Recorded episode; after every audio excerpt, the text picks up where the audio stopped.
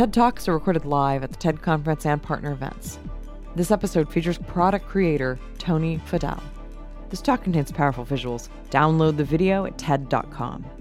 Here's Tony Fadell.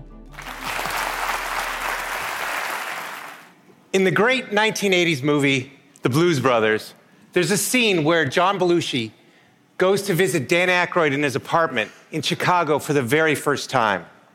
It's a cramped, tiny space, and it's just three feet away from the train tracks.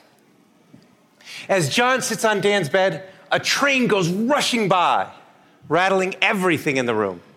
John asks, "How often does that train go by?" Dan replies, "So often you won't even notice it." And then something falls off the wall. We all know what he's talking about. As human beings, we get used to everyday things really fast. As a product designer, it's my job to see those everyday things, to feel them, and try to improve upon them. For example, see this piece of fruit? See this little sticker? That sticker wasn't there when I was a kid. But somewhere as the years passed, someone had the bright idea to put that sticker on the fruit. Why? So it could be easier for us to check out at the grocery counter. Well, that's great. We can get in and out of the store quickly. But now there's a new problem. When we get home and we're hungry and we see this ripe, juicy piece of fruit on the counter, we just want to pick it up and eat it. Except now we have to look for this little sticker and dig at it with our nails, damaging the flesh. That rolling up that sticker, you know what I mean, and then trying to flick it off your fingers, right? It's not fun, not at all. But something interesting happened. See, the first time you did it, you probably felt those feelings. You just wanted to eat the piece of fruit, but it was you, got, you felt upset. You just wanted to dive in. By the tenth time, you started to become less, less upset, and you started to just do the peeling the label off. By the hundredth time, at least for me, I became numb to it. I simply picked up the piece of fruit, dug at it with my nails, tried to flick it off, and then wonder, was there another sticker? So why is that? Why do we get used to everyday things? Well, as human beings, we have limited brain power. And so our brains encode the everyday things we do into habits, so we can free up space to learn new things. It's a process called habituation, and it's one of the most basic ways as humans we learn.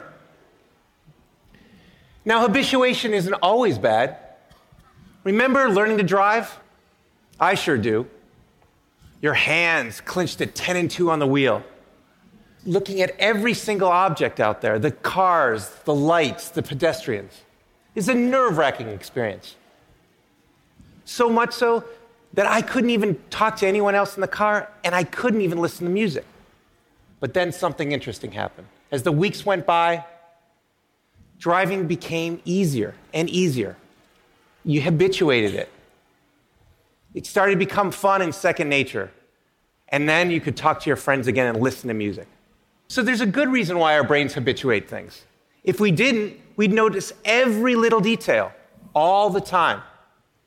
It would be exhausting, and we'd have no time to learn about new things. But sometimes habituation isn't good. If it stops us from noticing the problems that are around us, well, that's bad. And if it stops us from noticing and fixing those problems, well, then that's really bad. Comedians know all about this. Jerry Seinfeld's entire career was built on noticing those little details, those idiotic things we do every day that we don't even remember. He tells us about the time he visited his friends, and he just wanted to take a comfortable shower. He'd reach out and grab the handle and turn it slightly one way, and it was one hundred degrees too hot. And then he'd turn it the other way, and it was one hundred degrees too cold. He just wanted a comfortable shower. Now, we've all been there. We just don't remember it. But Jerry did, and that's a comedian's job. But designers, innovators, and entrepreneurs, it's our job to not just notice those things, but to go one step further and try to fix them. See this? This person, this is Mary Anderson. In nineteen oh two in New York City, she was visiting. It was a cold, wet, snowy day, and she was warm inside a streetcar. As she was going to her destination, she noticed the driver opening the window to clean off the, the excess snow so he could drive safely. When he opened the window, though, he let all this cold, wet air inside, making all the passengers miserable. Now, probably most of those passengers just thought, ah, it's a fact of life. He's got to open the window to clean it. That's just how it is. But Mary didn't. Mary thought, what if the driver could actually clean the windshield from the inside so that he could stay safe and drive and the passengers could actually stay warm? So she picked out her sketchbook right then and there and began drawing what would become the world's first windshield wiper. Now, as a product designer, I try to learn from people like Mary to try to see the world the way it really is, not the way we think it is. Why? Because it's easy to solve a problem that almost everyone sees, but it's hard to solve a problem that almost no one sees. Now, some people think you're born with this ability, or you're not, as if Mary Anderson was hardwired at birth to see the world more clearly. That wasn't the case for me. I had to work at it. During my years at, at Apple, Steve Jobs challenged us to come into work every day, to see our products through the eyes of the customer, the new customer, the one that has fears and possible frustrations, and hopeful exhilaration that their new technology product could work straight away for them. He called it staying beginners and wanted to make sure that we focused on those tiny little details to make them faster, easier, and seamless for the new customers. So I remember this clearly in the very earliest days of the iPod. See, back in the nineties, being a gadget freak like I am, I would rush out to the store for the very, very latest gadget. I'd take all the time to get to the store, I'd check out, I'd come back home, I'd start to unbox it. And then there was another little sticker, the one that said, "Charge before use." What? I can't believe it. I just spent all this time buying this product, and now I have to charge before use? I have to wait what felt like an eternity to use that coveted new toy? It was crazy. But you know what? Almost every product back then did that. When it had batteries in it, you had to charge it before you used it. Well, Steve noticed that, and he said, we're not going to let that happen to our product. So what did we do? Typically, when you have a product that has a hard drive in it, you run it for about thirty minutes in the factory to make sure that hard drive is going to be working years later for the customer after they pull it out of the box. What did we do instead? We ran that product for over two hours. Why? Well, first off, we could make a higher quality product, be easy to test, and make sure it was great for the customer. But most importantly, the battery came fully charged right out of the box, ready to use. So that customer could just, with all that, that exhilaration, could just start using the product. It was great, and it worked. People liked it. Now today, almost every product that you get that's battery-powered comes out of the box fully charged, even if it doesn't have a hard drive. But back then, we noticed that, that detail, and we fixed it. And now everyone else does that as well. No more charge before use. So why am I telling you this? Well, it's seeing the invisible problem, not just the obvious problem, that's important. Not just for product design, but for everything we do. You see, there are invisible problems all around us, ones we can solve. But first, we need to see them, to feel them. So I'm hesitant to give you any tips about neuroscience or psychology. There's far too many experienced people in the TED community who know much more about that than I ever will. But let me leave you with a few tips that I do, that we all can do, to fight habituation. My first tip is to look broader. You see, when you're tackling a problem, sometimes there are a lot of steps that lead up to that problem, and sometimes a lot of steps after it. If you can take a step back and look broader. Maybe you can change some of those boxes before the problem. Maybe you can combine them. Maybe you can remove them altogether to make that better. Take thermostats, for instance. In the nineteen hundreds, when they first came out, they were really simple to use. You could turn them up or turn them down. People understood them. But in the nineteen seventies, the energy crisis struck, and customers started thinking about how to save energy. So what happened? Thermostat designers decided to add a new step. Instead of just turning up and down, you now had to program it, so you could tell it the temperature you wanted at a certain time. Now, that seemed great. Every thermostat had started adding that feature. But it turned out that no one saved any energy.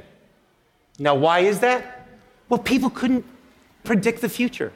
They just didn't know how their weeks would change season to season, year to year. So no one was saving energy. And what happened? Thermostat designers went back to the drawing board, and they focused on that programming step. They made better U Is. They made better documentation. But still, years later, people were not saving any energy because they just couldn't predict the future. So what did we do? We put a machine learning algorithm in instead of the programming that would simply watch when you turned it up and down, when you liked a certain temperature when you got up or when you went away. And you know what? It worked. People are saving energy without any programming. So it doesn't matter what you're doing.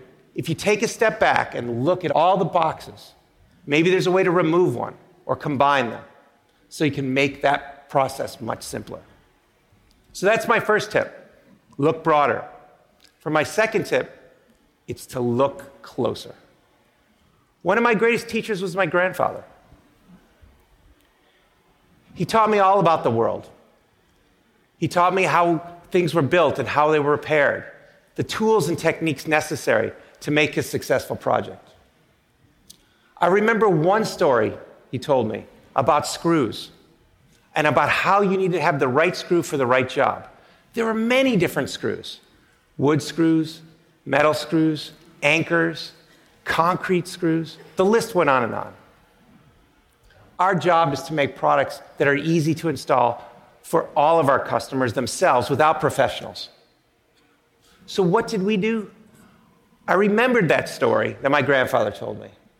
And so we thought, how many different screws could we put in the box? Was it going to be two, three, four, five? Because there's so many different wall types. So we thought about it, we optimized it, and we came up with two different, three different screws to put in the box. We thought that was going to solve the problem, but it turned out it didn't. So we shipped it, shipped the product, and people weren't having a great experience. So what did we do? We went back to the drawing board just instantly after we figured out we didn't get it right. And we designed a special screw, a custom screw, much to the chagrin of our investors. They were like, why are you spending so much time on a little screw? Get out there and sell more. And we said, we will sell more if we get this right. And it turned out we did.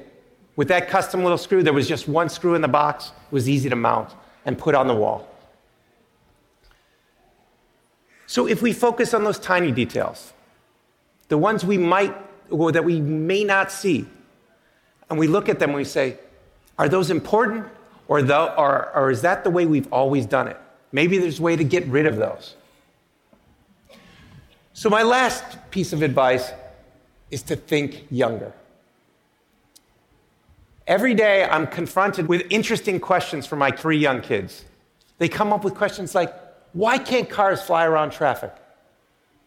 Or why don't my shoelaces have Velcro instead? Sometimes those questions are smart. My son came to me the other day and I asked him, hey, go run out to the mailbox and check it. He looked at me, puzzled, and said, why doesn't the mailbox just check itself and tell us when it has mail? I was like, that's a pretty good question. So they can ask tons of questions. And sometimes we find out we just don't have the right answers. We say, son, that's just the way the world works. So the more we're exposed to something, the more we get used to it. But kids haven't been around long enough to get used to those things. And so when they run into problems, they tr- immediately try to solve them. And sometimes they find a better way. And that way really is better. So my advice, and that we take to heart, is to have young people on your team, or people with young minds. Because if you have those young minds, they cause everyone in the room to think younger. Picasso once said, "Every child is an artist." The problem is, is when he or she grows up, is how to remain an artist. We all saw the world more clearly when we saw it for the first time, before a lifetime of habits got in the way. Our challenge is to get back to there, to feel that frustration, to see those little details, to look broader, look closer, and to think younger, so we can stay beginners. It's not easy. It requires us pushing back against one of the most basic ways we make sense of the world.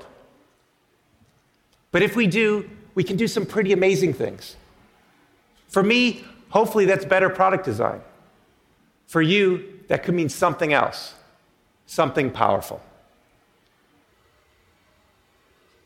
Our challenge is to wake up each day and say, how can I experience the world better?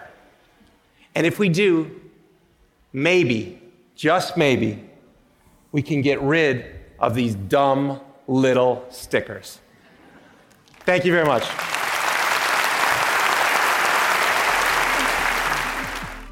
That was Tony Fadell, recorded at TED twenty fifteen in Vancouver, British Columbia, March twenty fifteen.